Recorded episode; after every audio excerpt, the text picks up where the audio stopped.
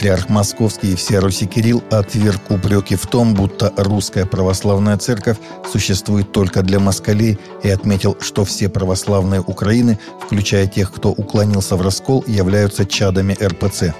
Патриарх отметил, что русская церковь присутствует более чем в 60 странах мира, почти на всех континентах. Люди злонамеренные, в том числе на Украине, иногда утверждают, что эта церковь только для русских, для москалей. Но это совсем не так, сказал он. Конечно, в процентном отношении русских людей жителей России больше, чем остальных, но ведь процентные соотношения не отражают духовного вклада людей в жизнь церкви.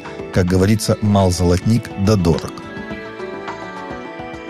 27 июля в Квебекской крепости Папа Римский Франциск встретился с генерал-губернатором Канады Мэри Саймон, премьер-министром Джастином Трюдо, представителями гражданских и религиозных властей коренных народов и с дипломатическим корпусом. Обращаясь к ним с речью, папа остановился на всем известном символе Канаде – кленовом листе, связав с ним различные аспекты общественной жизни, передает Vatican News.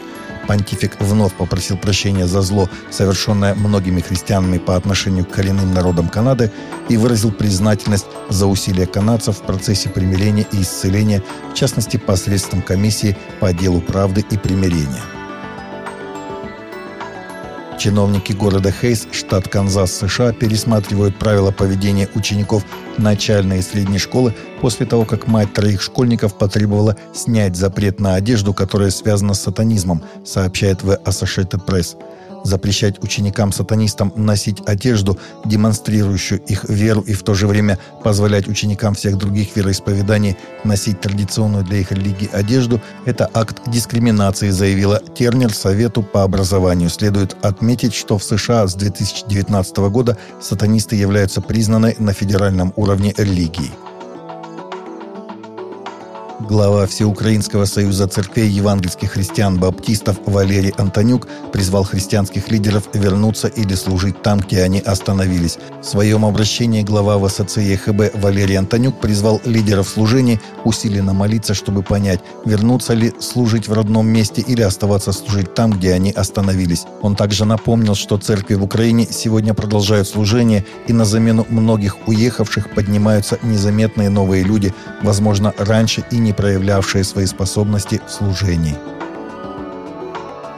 Исламские экстремисты в понедельник вечером похитили 36 человек из христианской деревни недалеко от города Кадуна на севере Нигерии. Местные жители рассказывают, что бандиты в понедельник, беспорядочно стреляя, напали на район общины ККБ в Миллениум-Сити, округ Чекун, и, захватив в плен 36 христиан, насильно увезли в неизвестное место.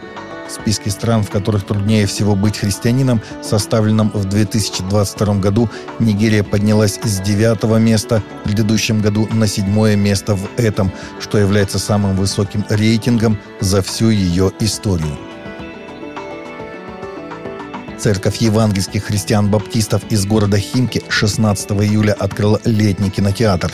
Церковь организовала не только показ фильма «Третий акт» с участием Моргана Фримана, но и программу с бесплатным угощением для зарегистрировавшихся участников.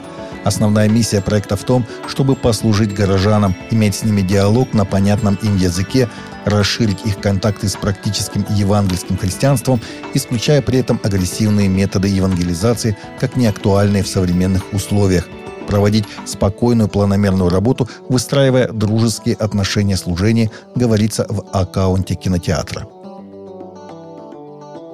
Открытие собора Парижской Богоматери, пострадавшего от сильного пожара в 2019 году, для посещений и проведения религиозных мероприятий запланировано на 2024 год, заявила министр культуры Франции Рима Абдул Малак.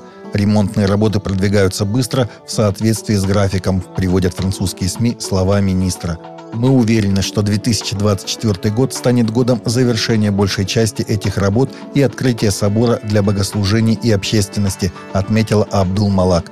Она добавила, что это амбициозная цель, поскольку ремонтные работы чрезвычайно сложные. Таковы наши новости на сегодня. Новости взяты из открытых источников. Всегда молитесь о полученной информации и молитесь о мире. Также смотрите наши прямые эфиры с 8 до 9 по Москве или в записи на канале YouTube.